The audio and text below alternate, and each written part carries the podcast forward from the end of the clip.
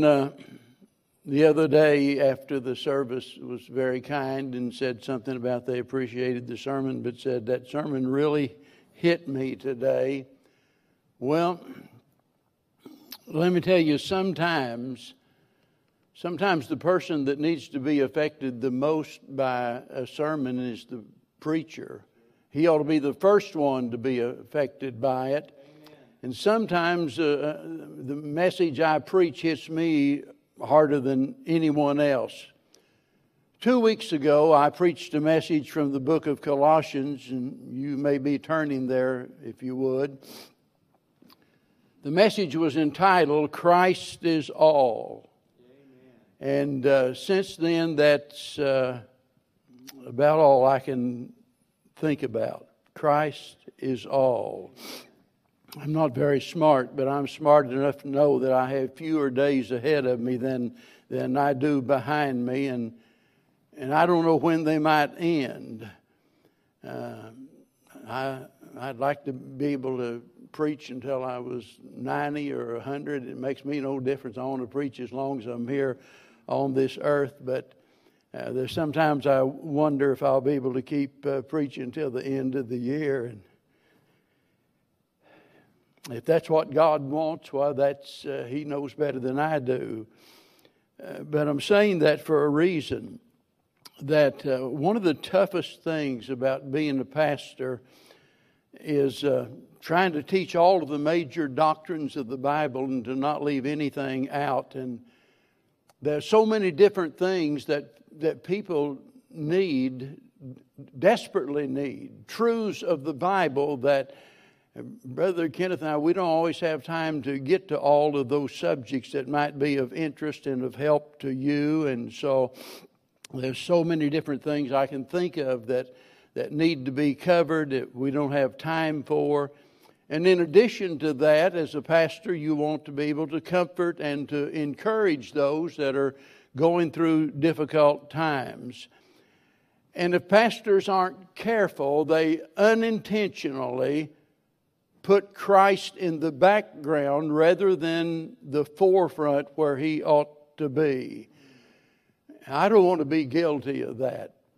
I don't know how much time I've got left on this earth, but I want to make sure that that all of that time is spent emphasizing the fact that Christ is all. And I, I, mentioned this this morning because I'm going to start a new series of messages on today, Sunday morning messages, that have to do with Christ, as you maybe already guessed.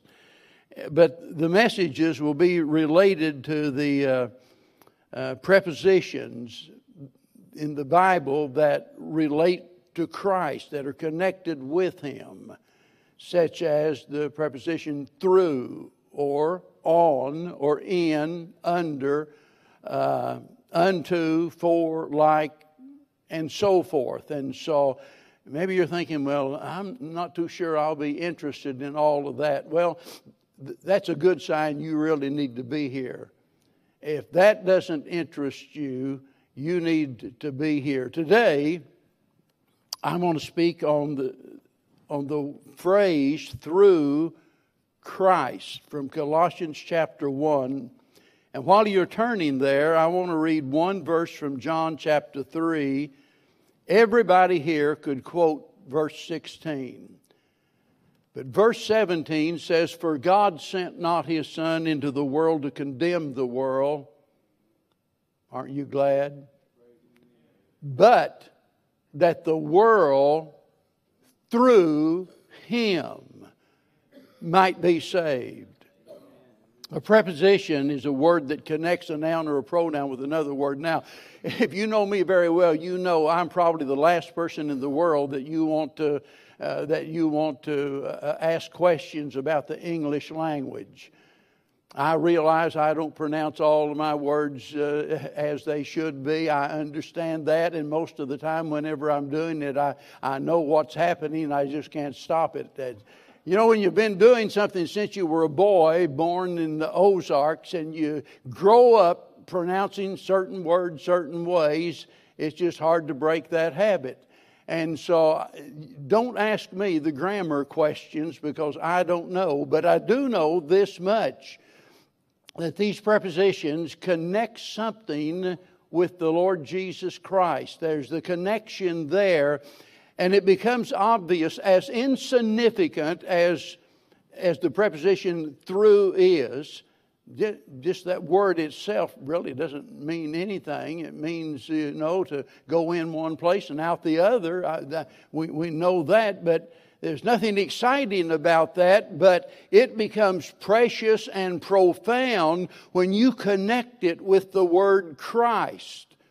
And these prepositions are used throughout the New Testament to describe the different facets of our relationship with Christ.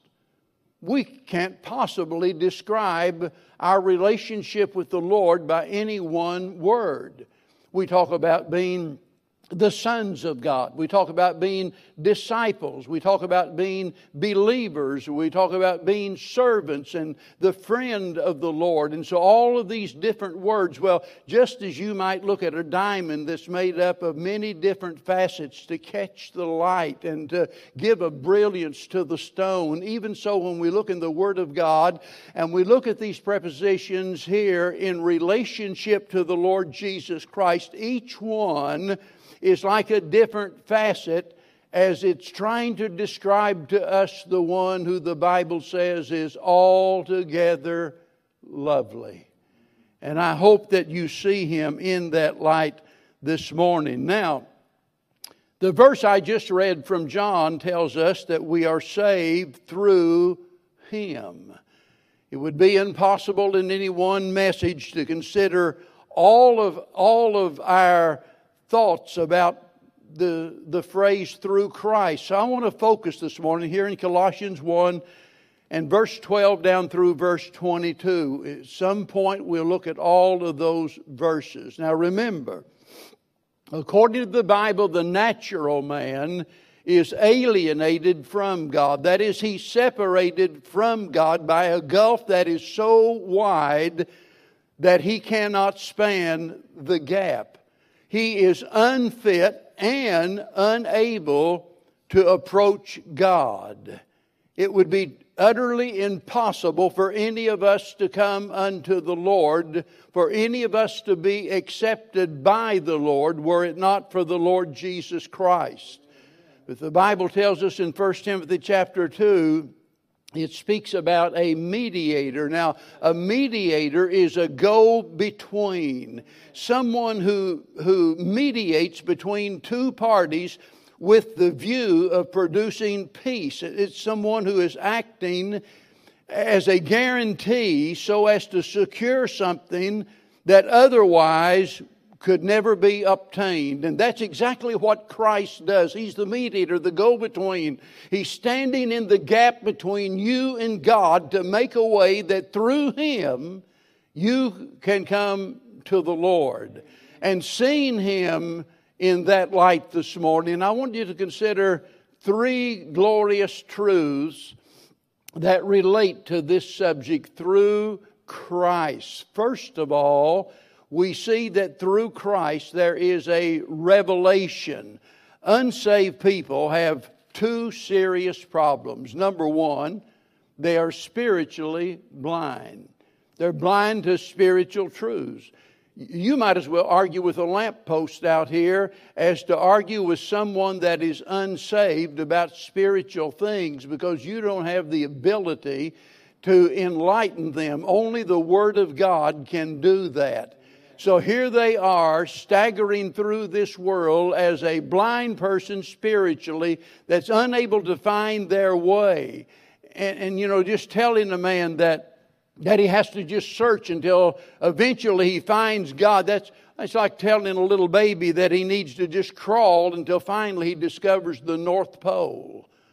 It's impossible. That's not going to happen. So that's the first problem of every unsaved person. But there's another problem, and Paul deals with it in chapter 2 of this letter, and that problem is the man's problem is made worse by the fact that there are others who would mislead him. There are false teachers that would. Uh, that would lead us astray.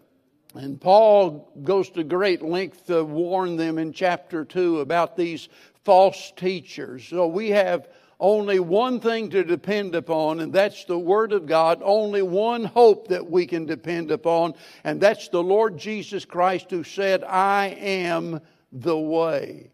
Now, notice in verse number 15, Paul says, speaking of Christ, who is the image of the invisible God, the firstborn of every creature. For by him were all things created that are in heaven and that are in earth, visible and invisible, whether they be thrones or dominions or principalities or powers, all things were created by him and for him, and he is before all things, for by him all things consist. And he is the head of the body, the church who is the beginning and the firstborn from the dead, that in all things he might have the preeminence. For it pleased the Father that in him should all fullness dwell. This is speaking about the revelation that Christ provides for the sinner who is blind. Notice it says here, He is the image of the invisible God the image of the invisible God. No man hath seen God at any time, but the Lord said to Philip, He that hath seen me hath seen the Father.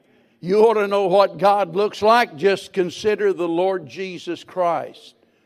During the Old Testament, God communicated with man in different ways. It might be through a dream or visions or some sort of a trance, or maybe it was a prophetic utterance from one of the many prophets and what have you. But no revelation ever given could possibly compare with the revelation of Jesus Christ when He came. Hebrews chapter number one tells us, beginning in verse one, God who at sundry times and divers manners spake in time past unto the fathers by the prophets, hath in these last days spoken unto us by his Son, whom he hath appointed heir of all things, by whom also he made the worlds, who being, now listen carefully, who being the brightness of his glory, and the express image of his person, and upholding all things by the word of his power, when he had by himself purged our sins, sat down at the right hand of the majesty on high. Again, we see the fact of God saying that He is revealing Himself through the Lord Jesus Christ. When the Lord came, He revealed what God is and what man ought to be. We see God personified in the person of Christ. I remember when I was a young boy, had never read the Bible, didn't own the Bible, had never attended church. But I can remember sleeping in the summertime on hot days like this out in the backyard. We often did that. Uh, Sis and I would put a pallet down in the backyard and sleep out there. And I can remember laying in the backyard and looking up in the starry sky and, and just thinking to myself and wondering how in the world did, did all of this happen? Uh, uh, where did it come from? My young, inquisitive mind just naturally wondered about that. And, and I'm sure many of you have felt the same way. And, and we look into the heavens and we can see that, that surely there must be a designer. Surely there must be a creator. Surely there must be some power that holds this all together. But as wonderful as that is in telling us about God, it does not tell us how to get to God. We need more than that. And that's why Jesus came. He came that through Him we have a revelation as to how we can get to God. Secondly, when we talk about this phrase through Christ, it means more than a revelation. Thank God for that. I mean, what if that's all there was to it? God is just putting himself on display, as wonderful as that is. Through Jesus, he bears record to the fact that God really does exist and that he's all powerful, wonderful, but what now? Well, look at verse 12. Paul knew that you would be asking that question.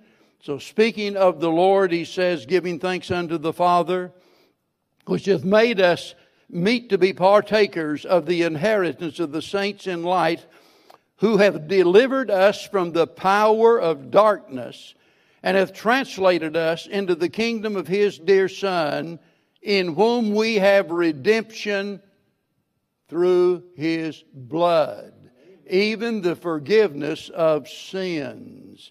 We not only through Christ have a revelation, we have redemption. That word redemption is something that was well known by all of the people in that day.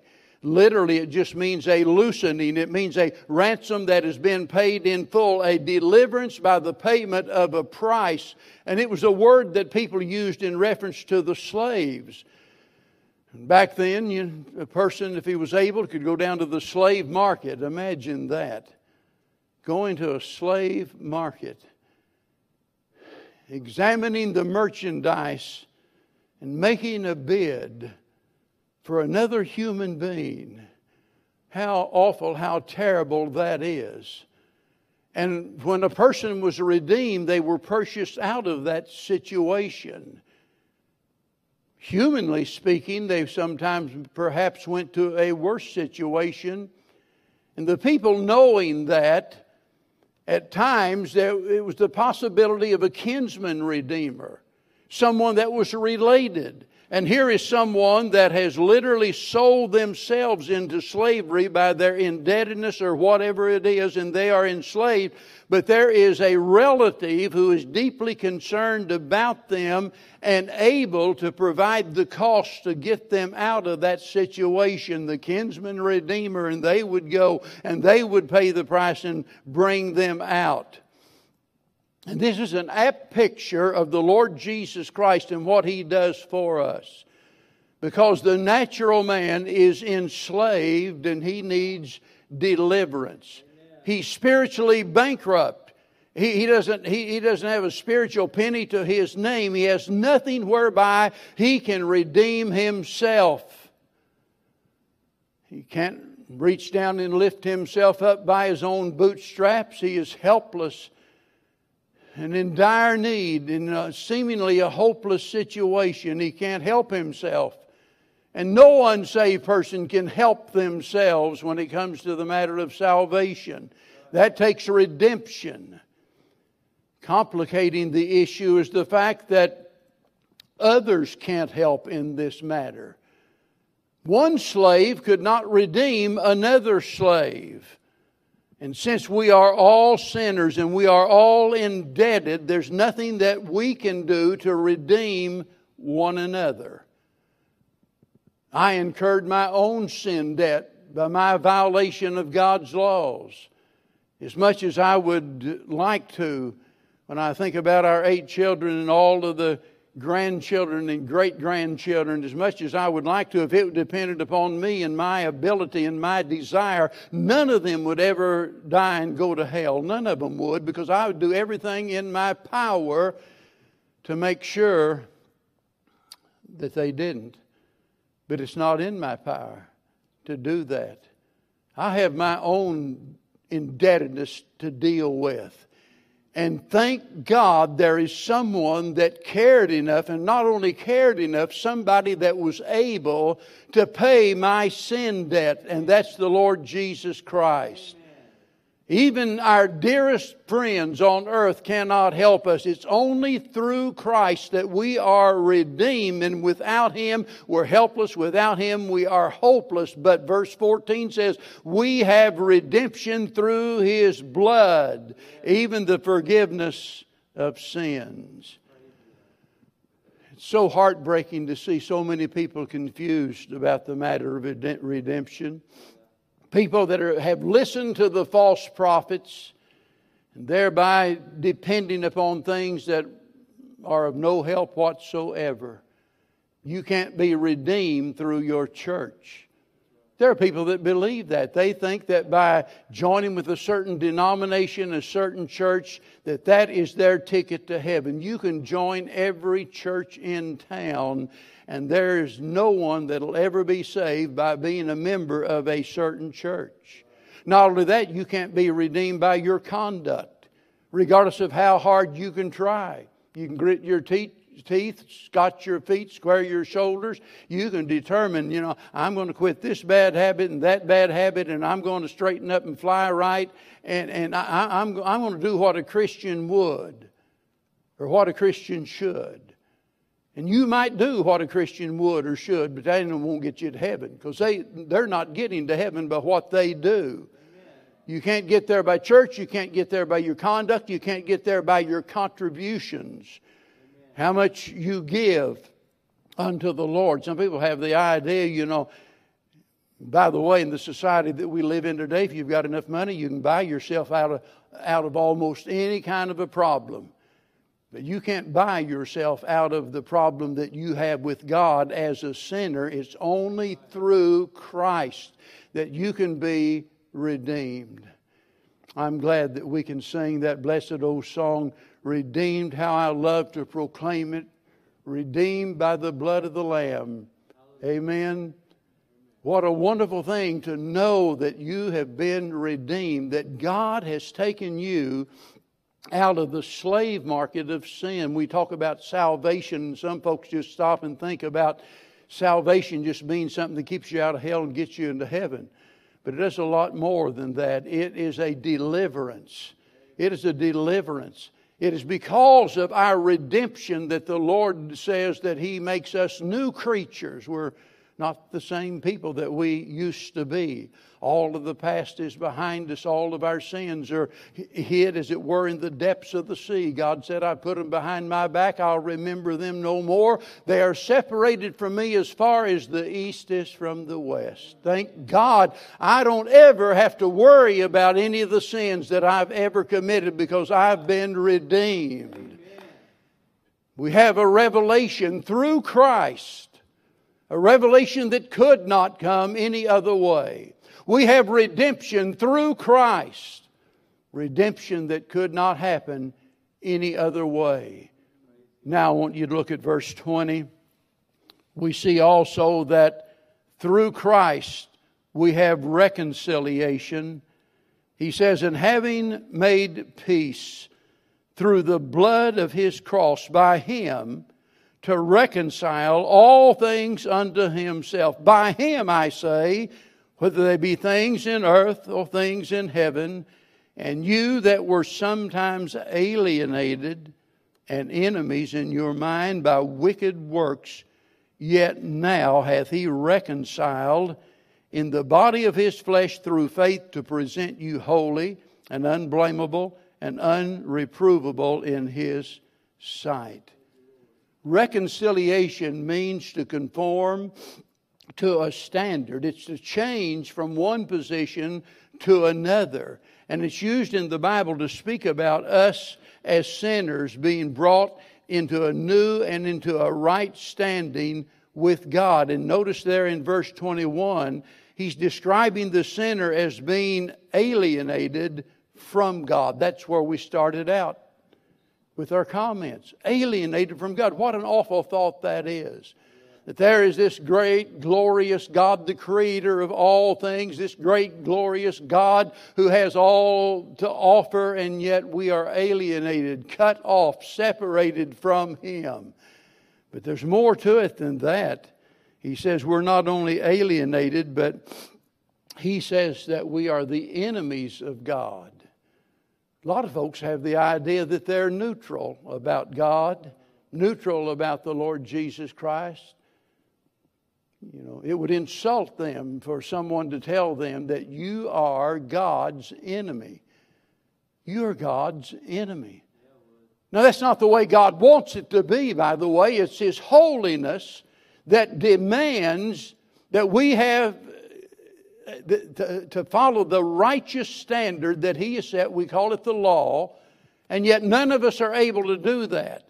So, in order to, for us to come up to that standard, in order for us to be accepted, we have to be redeemed out of the horrible condition that we're in. And through that redemption, we are reconciled to God. We're brought into a proper, right relationship with God. What a horrible picture it is. And by the way, it's not just a horrible picture to think about the unsaved person as the enemy of God. It is a terrible thing for us to, you know, look back and to think about ourselves in that condition and yet powerless to change our condition. Before I was saved, I knew something was drastically wrong in my life. At that point in time, I didn't know exactly what it was. And for, for my wife's sake, for the sake of my children, there, there come a time when I got so sick of my sins that I wanted to, I wanted to change. I wanted to be a different man than what I was. And I was willing, you know, to do whatever I could. But I was powerless to change. I couldn't stop drinking. There's no way in the world. I tried that. It doesn't work. Now, don't misunderstand. It's true that man can make some changes. I've known people, unsaved people, who make good neighbors. They've made changes in their life. They're kind to other people and generous toward those that are in need and what have you. So Let's not kid ourselves. People can make some changes, but no one can make the change that needs to be made because man needs reconciliation, not reformation. And just changing your manner of life is not enough to be acceptable to God. Because regardless of how hard we try, we can never make ourselves acceptable to God. Only Christ can do that. There in Romans, I mentioned chapter 5 and verse 8 a while ago, but there in verse 6 on down through verse 11, it talks about the believer's beautiful benefits.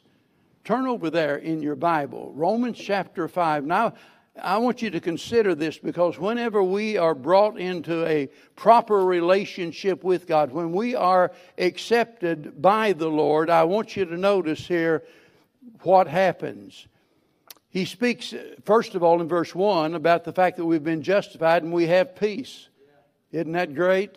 Some folks have been looking for peace all of their life and never able to secure it and never will find peace apart from Christ. And then he says, verse 2 we have access, access by faith unto this grace wherein we stand, and we rejoice, notice, in hope of the glory of God. And not only so, but we glory in tribulation also, knowing that tribulation worketh patience, and patience experience, and experience hope, and hope maketh not ashamed, because the love of God is shed abroad in our hearts by the Holy Ghost, which is given unto us. And we read on and on through these verses here, and Paul is elaborating about the beautiful benefits that we have as a result of believing in the Lord Jesus Christ through our faith in Him, we secure what He has provided through His blood on the cross. Through Christ, we, we receive a revelation that provides the spiritual perception that we need. Without it, we would be forever lost. Through Christ, we receive redemption, and that provides a pardon. Thank God for that, that our sins are all forgiven. The record's clear today, for He washed my sins away. The old account was settled long ago. Through Christ, we also have reconciliation, and that provides peace in our heart. Oh, I wish I had time to talk about the other things that we could mention, the things that we have through Christ. We could talk about His riches. Think about that the exceeding greatness of his riches. The one who owns the cattle on a thousand hills, the one who owns it all, is now our Father. And to think about the riches that we have by virtue of being a child of God and heir, a joint heir with the Lord Jesus Christ. And we think about through Christ the resources that we have as a child of God. That's why we don't have to worry and fret about whether God's going to take care of us or not. God promised that He would, and He can't lie, and He's never failed. You can count on it. When God says He'll provide all of your need according to His riches in glory, that's going to happen. We have reason to rejoice this morning, but all that we have the revelation, the reconciliation, and, and being redeemed from sin is all through and only through the Lord Jesus Christ. Now, I want you to think this morning, I want you to think about where you are and where you will be without Him. I mean, even as a Christian, it helps us to stop and think about where we would be without Him. Amen. I've often thought of that. Where we would be without Him. How sad I'd probably still be out here. I'd either be I'd either be six foot under or out here on a bar stool somewhere. Without Him. But if you've never received Christ, you need to think about where you are right now without Christ. Because you're living, you're living in the grip of sin, enslaved by it. You're living with the guilt of sin upon you and the grief that is caused by sin. It's inescapable. What a horrible condition. I'd rather be in jail than to be in a shape like that. I'd rather be sick and in the hospital. I'd rather be dying than be in a shape like that. I'm just trying to tell you out of love, if you're here and you've never received Christ as your Lord and Savior, you couldn't be in worse shape here on this earth than you are right now. You're in dangerous territory, but you need to think also what it'll be like later without Christ. Because it's not over when it's over here on earth. You don't just like die like a dog and go back to dust. Oh no. The Bible says there's a great white throne judgment whereby that every unsaved person is going to stand before God as condemned sinners. And there they'll be banished from the very presence of God, cast into the lake of fire, and punished in hell forever and ever and ever no second chances, no way out. But thank God this morning there is a way out for you and there's a way out for everyone. And it's only through the Lord Jesus Christ. If you've already been saved, you ought to, you ought to rejoice this morning and go away just thanking God for what you have through Christ. But also, if you're here today and been saved, you need to think about your loved ones your loved ones that are without Christ this morning because they're headed for a Christless eternity. And I love what Paul said, and he's speaking about this very issue that, of what we have through Christ, what God has done for us through Christ. In 2 Corinthians chapter 5, he tells us that we are ministers of, of reconciliation. If you're, if you're a child of God, you are to be a minister of reconciliation to others. God has already commissioned you to go, as it were, into all of the world, but certainly to your loved ones, and to let them know, let them know what they can have, what they can become through the Lord Jesus Christ. It's not enough just to, you know, give it a try one time and they reject your invitation to church. We need time and time and time again to do our very best to help them understand what they're missing when they're without Christ. And I just pray this morning that all of us will leave here today thinking, Hallelujah, what a Savior who can take a poor lost sinner, lift him from the miry clay, and set him free. I will ever tell the story shouting, Glory, glory, glory. Hallelujah, Jesus lifted me. Amen. He lifted us up out of that old miry clay, out of the horrible pit, and put our feet on a solid rock. That's the security that we have in Him this morning. And let's do our best to share that news with somebody else that right now at this moment is without the Lord Jesus Christ. Let's stand together as the musicians come and We're going to sing a verse of invitation this morning. Brother Kenneth is going to be right here. He'll meet you here. And if we can be of any help whatsoever, if God's speaking to your heart today, it might be you just want to come and pray. I don't know, but if you need to do business with God, there'll never be a better time. There might not ever be another time that you'll have the opportunity. While we sing, Brother Scott,